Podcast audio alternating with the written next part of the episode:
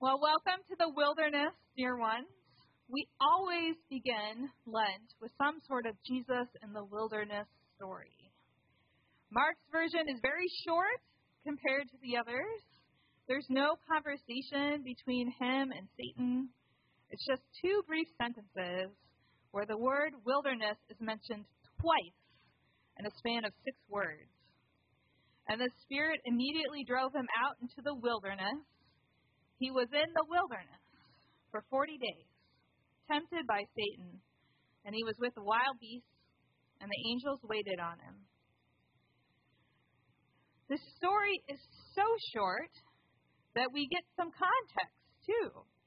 We get Jesus' baptism before, where God proclaims, You are my Son, the beloved. With you I am well pleased. And then we get Jesus' first sermon after. The time is fulfilled and the kingdom of God has come near. So repent and believe in the good news. I'm not going to lie, Mark is really starting to grow on me. It's short, to the point, and there's this key word that triggers our ears to pay closer attention when we hear this word immediately. And the Spirit immediately drove him into the wilderness. He was in the wilderness 40 days, tempted by Satan, and he was with the wild beasts, and the angels waited on him. This story makes me wonder what does the word wilderness conjure for you? Do you think of the desert, dry and sandy with little shade or water? A landscape that can easily shift with a strong wind, where it can be sweltering hot during the day and freezing cold at night. Perhaps you think about wilderness as mountains with ancient trees and giant bugs. And when hiking, it's good to bring some bear spray. Or maybe you feel like the wilderness is right here in Northern Virginia as you mount the courage each day to face that morning commute. The spaghetti junctions of underpasses and overpasses and easy passes. And let's not forget the rotaries.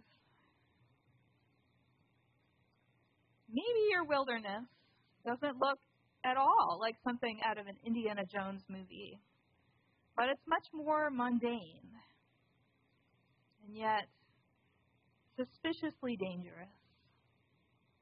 The wilderness of being a caretaker, facing illness or cancer or chronic pain, being a parent, attempting to file your taxes, conquering the dust bunnies, and life, attempting to make sense of all the nonsense that seems to be in our world that we call home. The reality is, most of us don't choose wilderness. The wilderness seems to find us. A landscape that you thought was familiar turns out to be completely shadowy, hard to navigate, uncharted, and complicated.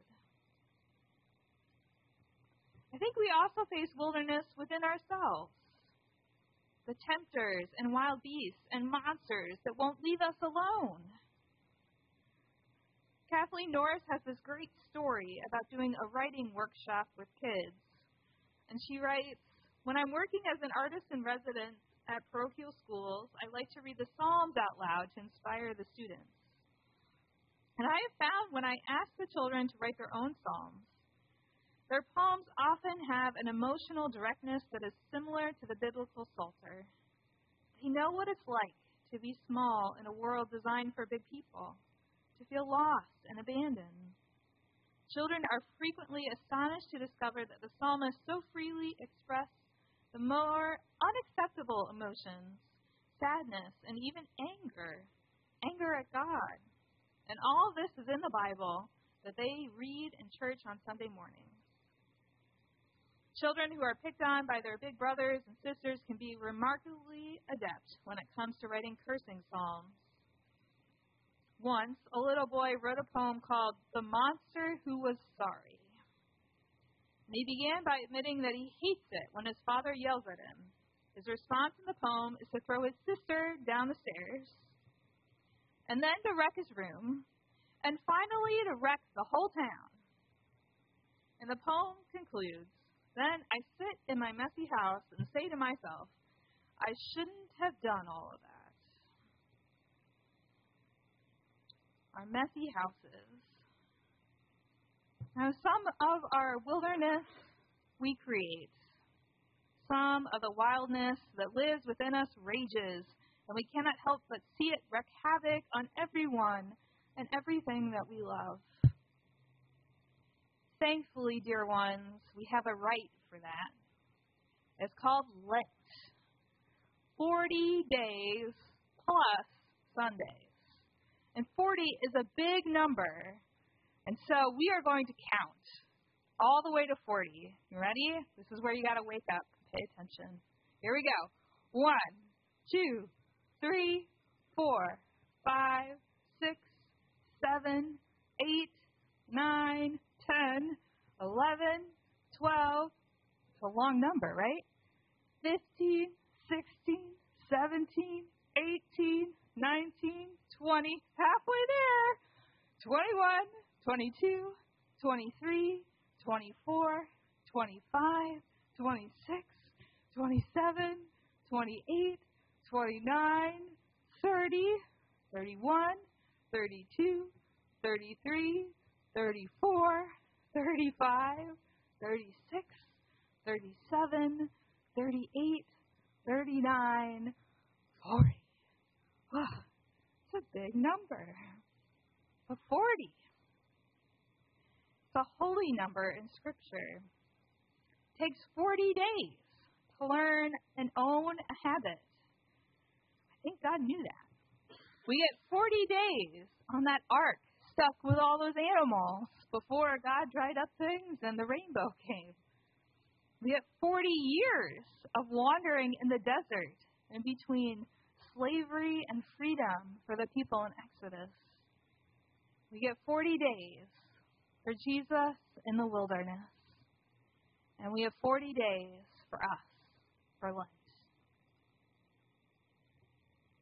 For these 40 days, we are invited to sit in our messy houses.